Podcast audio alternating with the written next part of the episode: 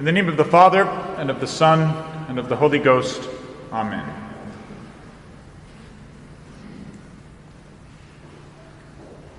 At that time, when the eight days were accomplished, that the child should be circumcised, he was called by the name of Jesus, the name given to him by the angel before he was conceived.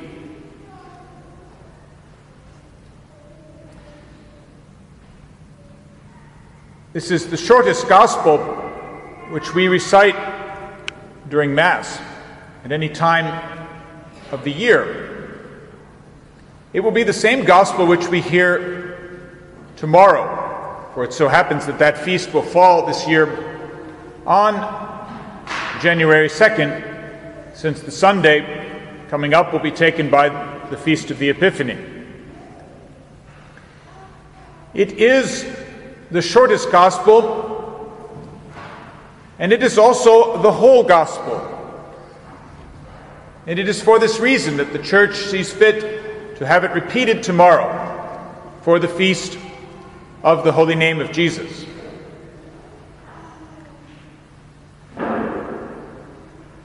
On this eighth day, the octave of our Lord's life on earth, our Savior has not yet said anything to us. He is an infant, coming from the Latin infans, which means speechless. This divine word, the only word which the Eternal Father spoke from all eternity, has come to us as an unspeaking babe. He is, as the poet calls him, the still unspeaking and unspoken word. But before he shall be proclaimed to the nations, on this day a word has been spoken of him. He has today received his sacred name. St. Paul calls it the name above all names. It is nothing less than the divine name itself. The name which no Hebrew dared to utter, using instead the word Adonai, Lord. A name, however, which Christians do not hesitate to utter with profound reverence, for it is indeed the entire gospel. For the holy name of Jesus means the Lord, that is, He who is, is our Savior.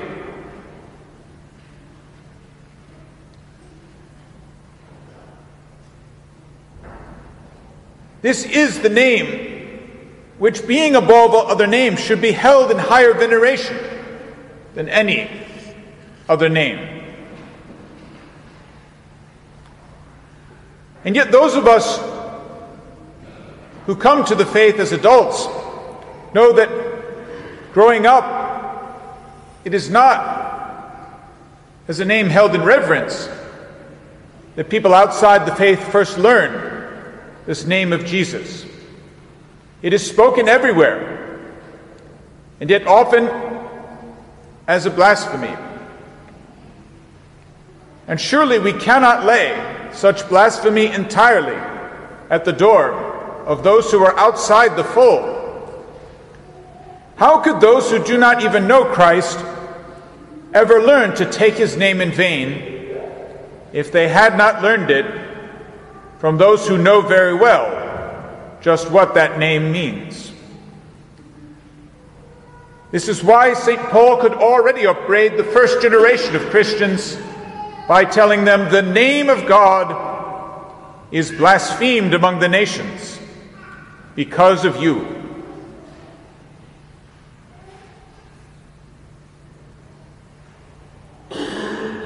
You have all done such a wonderful job over the past three years of carrying out your little mission to bring as often as you can a non Catholic to Mass or to an oratory event.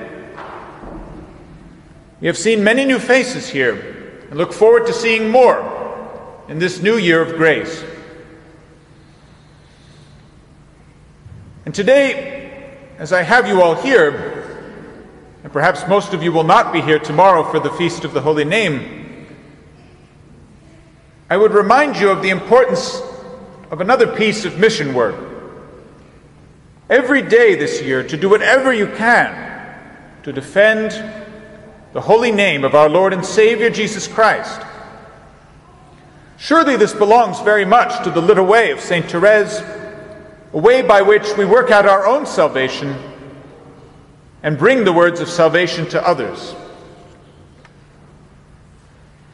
Whenever you hear our Lord's name, whether it is spoken with reverence or not, you should bow your head, as all Catholics were once taught to do.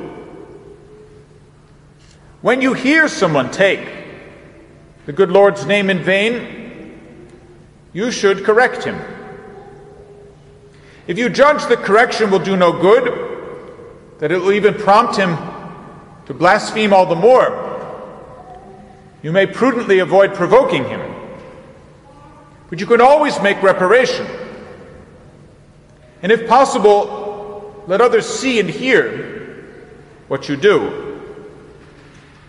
Make the sign of the cross softly recite the divine praises, or another prayer. Long before I went to seminary, a friend of mine from out east got me in the habit of accomplishing this little apostolate in this way.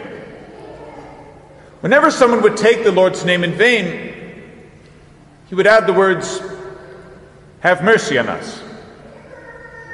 When asked why he said these words, he would always respond, I was just completing your prayer. There is no name, no other, under heaven given to men whereby we must be saved. This name alone is our entire gospel, the gospel of salvation through Jesus Christ alone. Every time we utter the sacred name of our Savior, it should be a prayer for us. It is a sovereign means of keeping the spirit of prayer throughout our busy day. What is the Most Holy Rosary, if not a continual praise of the holy names of Jesus and Mary, which we repeat in our lips without ceasing as we contemplate all the mysteries of our salvation? This sweet name will be our greatest consolation at the moment of death. Long ago, I heard a story from the pulpit, which perhaps you've heard as well. There was once a certain factory worker who kept very long hours. He could rarely get to daily Mass, although we are told that at some point in his life he did make the nine First Fridays. He rarely found time during his heavy work schedule to recite any devotions. But there was a church not far from the factory. And whenever he had a moment's respite, he would go into the church, make a genuflection, and say, Jesus, it's Jimmy. He kept up this practice his whole working life. And the day finally came when grave illness set in, and a priest came to the hospital to bring him the sacraments. And when the Confiteor had been recited, and the priest held up the sacred host, all who were present seemed to hear a gentle voice say, Jimmy, it's Jesus. At the name of Jesus, may every knee bend in heaven, on earth, and under the earth, and every tongue confess that Jesus Christ is Lord to the glory of God the Father. Amen.